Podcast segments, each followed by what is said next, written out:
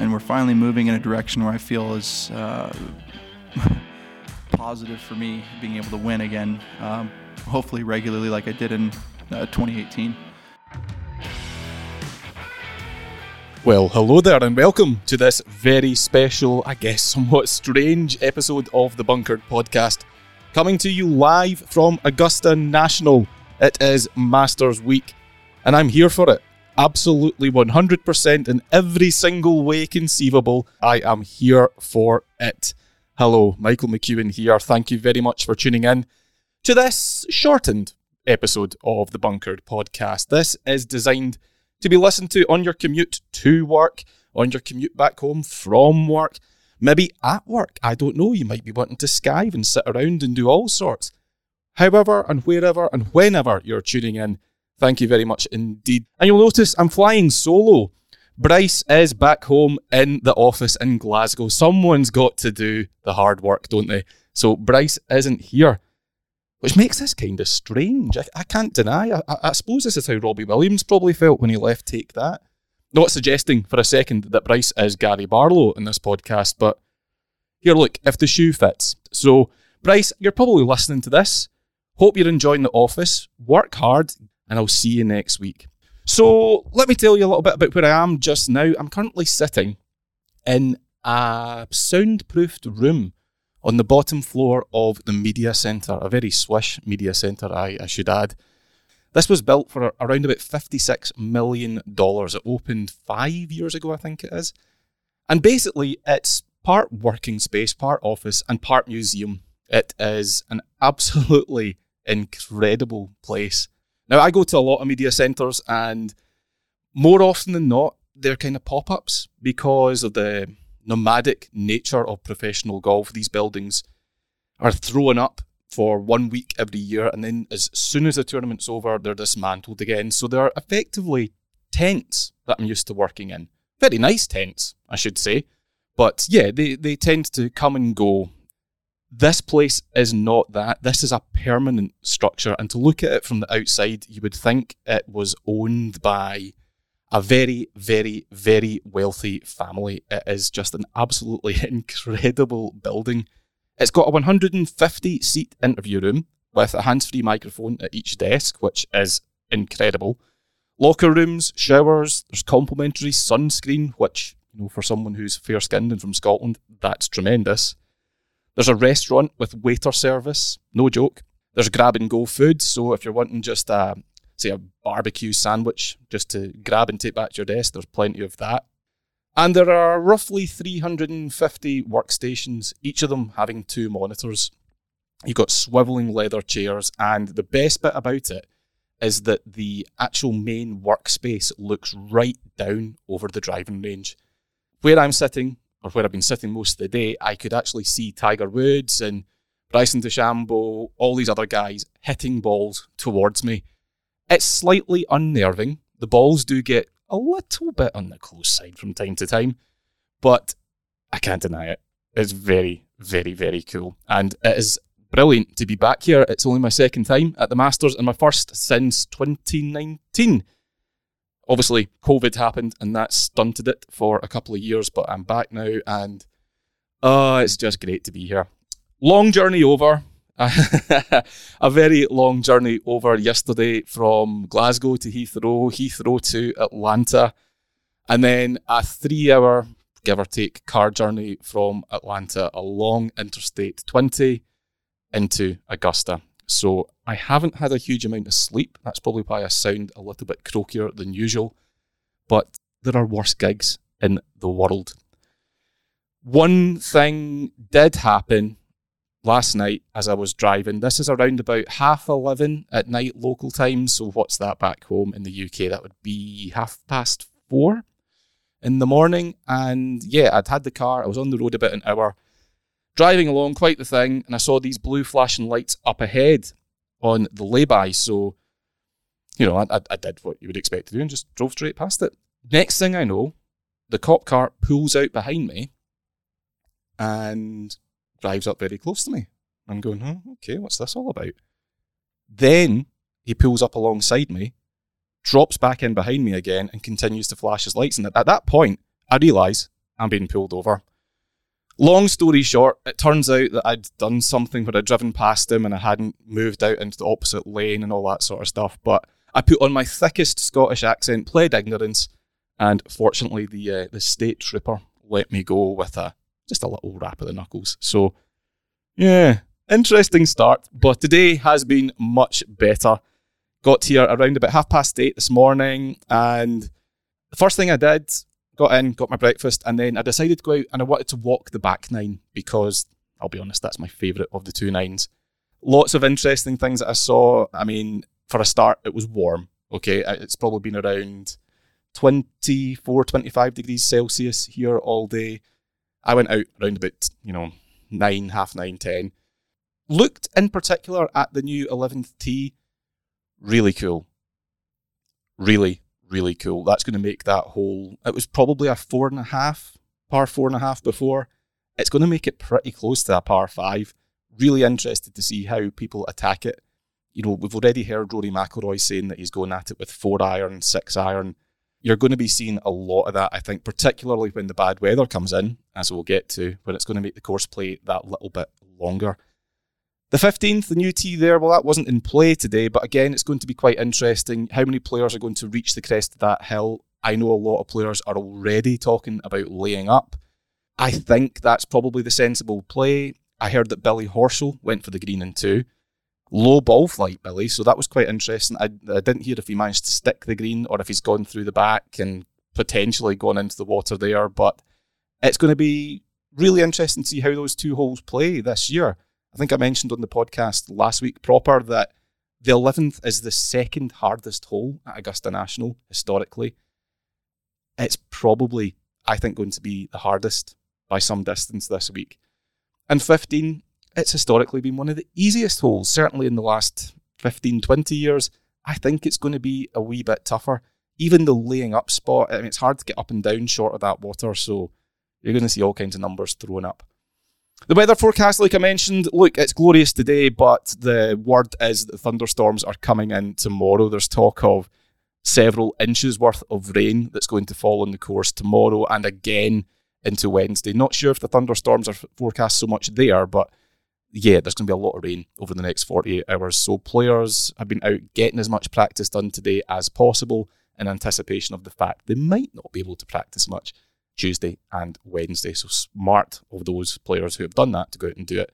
It's going to make the course an awful lot softer. I think somebody like Dustin Johnson is going to be interesting. He likes to play on, you know, those longer, softer golf courses. That's how he won here in November 2020. It was under those conditions. So I think that might bring him into play this week. Hasn't had the best of years so far, showed signs of life at the match play a couple of weeks ago, and I think he's going to maintain that. So he's a guy to watch out for. For the majority of the back nine, though, I walked that with Bob Mac and Sandy Lyle. Look, Sandy was wearing his waterproof jacket throughout. I mean, he must have been absolutely sweltering. But Bob, look, Bob looked good. Very good off the tee. Really impressed with him. I didn't see him miss a single fairway. He spent a lot of time on the greens. Noticeable, he was asking Sandy for some advice on, you know, do I go here? Do I go there? He was really taking his time on the greens, 14 in particular that fills me with confidence. And I'll tell you something else. You know, he he seemed like he was having a good time. You know, smiling, and he was really getting creative around, for example, the 18th green. Pulled out the fairway wood from just off the back to a pin that was up the back. Really seems to enjoy the challenge that this course poses. And yeah, look, after the, the weekend that he had in Texas, maybe not so much Saturday, but certainly Sunday, Bob's got a little bit of momentum coming in here. Can he improve upon the tied 12th finish? Last year. That is, of course, the big question. Can he maintain his run of having made every cut in every major he's ever played? That's another question. He spoke to the press after his round. Here's a little sample of what he had to say. Obviously, I didn't know what to expect last year when I came here. I was nervous. I'd, I mean, I, w- I had played probably more leading up to it, but this year, I mean, with had to kind of pull back a little bit on what we were playing just to get into certain events. And um, but no, I've played last week, played great. Third round, I don't know what happened, um, other than I didn't get my ice cream the night before. But I mean, I just went out on the Sunday, last Sunday there, and done the exact same things and played well. So the game's in good shape. We just have to try and put four rounds together. So that's Bob MacIntyre, one of two Scots in the field alongside Sandy Lyle. The pair played the back nine together today. More to come on today's episode of the Bunkered Masters Special podcast. Stay tuned. It takes great determination and perseverance to qualify for a major championship. It also takes complete trust in your golf ball. That's why the majority competing at this year's Masters will be teeing up the Pro V1 or Pro V1X. For them, earning an invitation is just the beginning because the passion, desire, and commitment to be your best never ends.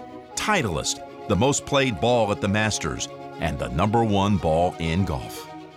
Hello again. So, yeah, what an interesting day it has been. It was great to see Bob up close, looking happy, swinging it well, hitting fairways, hitting greens, and working hard. After I finished up with Bob and Sandy, or rather, after they finished up, I went into the shop and I'll be honest, I've spent a lot of money. So, if Mrs. McEwan is listening to this, I'm really sorry. I'm not going to tell you how much I spent. That's between me and the bank manager but it was rather a lot. And I'll be honest, I think I'm going to be going back there. I bought stuff like a hoodie, t shirts, mugs, just absolute chaos. And to be honest, it was really, really busy in there, as it always is. It's funny, one of the cashiers told me that somebody has already spent a five figure sum. You know, it sounds crazy, but trust me, I think it would be quite easily done. It wasn't me, I hasten to add but you can see how people could just go crazy and spend an absolute fortune. Lots of really cool things in there. I haven't had a chance to look at everything yet, but possibly the coolest thing that I've seen so far was a Masters chopping board. No joke. Dark wood, it's got the Masters logo carved into it. Bryce Ritchie would absolutely love one of these things. He likes to think of himself as a, a bit of a chef, and he's got all these signature dishes. Strangely, those signatures look very much like the signatures of Jamie Oliver and Gordon Ramsay, but but there you go.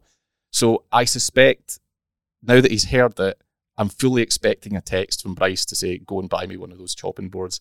But yeah, lots of uh, lots of really cool, unusual, very very easy to buy things in that shop. And as I say, I'll be going back in. I have a massive shopping list, so I will definitely be going back.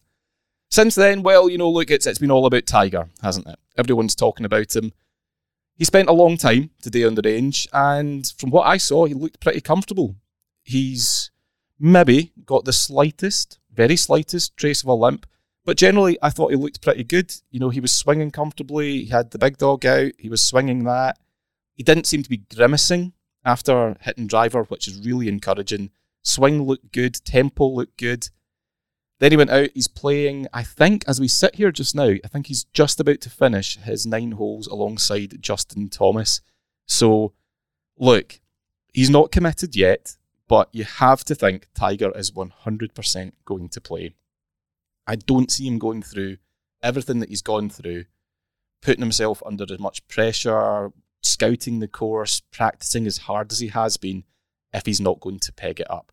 Will he be able to play all four rounds? That's the other question, isn't it? Because as good as a swing might look, as easy as things might look for him just now, walking the course, and I don't know if you're aware of this, but you know it's a lot hillier than it looks on TV. The course is it's it's a tough walk. You know, can his body, can his legs withstand four rounds? He's got a proud record around here. He's got a proud record that he's putting on the line. He has never missed the cut in the Masters as a professional. In 23 visits to the Masters, he's missed the cut only once, and that was as an amateur. So he's putting a lot on the line this week, Tiger, potentially by playing. But all the signs are so far that he looks pretty good. I mean, as I say, under the gun, under tournament conditions, yeah, it's it's obviously different. But from what we've seen, the way that he is on the course and on the practice ground, he looks in generally a pretty good place. Not sure about the white belt though.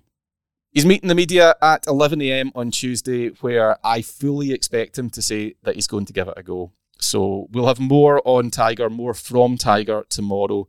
Stay tuned because let's face it, it's going to be fascinating. Whether he does play or doesn't, it's going to be fascinating. Tiger just has that about him, doesn't he? The other big talking point this afternoon, well, Bryson DeChambeau. Bryson, his press conference was strange. I thought he looked quite crestfallen, forlorn, didn't look very, didn't look in the best place. And good reason for that. I mean, he's only played three times in 2022. He's had all kinds of injury problems. And he said during his presser that he's playing this week against the advice of his doctors. They want him to rest up and allow his various injuries to heal properly. But Bryson has decided he wants to give it a go. As, as he said, you know, this week comes but once a year and he just wants to peg it up and see where he goes. He reckons he's at 80% in terms of fitness. That's still for him 190 miles an hour ball speed, so you know he's going to be getting up there. But he hasn't been able to practice the way he wants. He hasn't been able to do his speed training.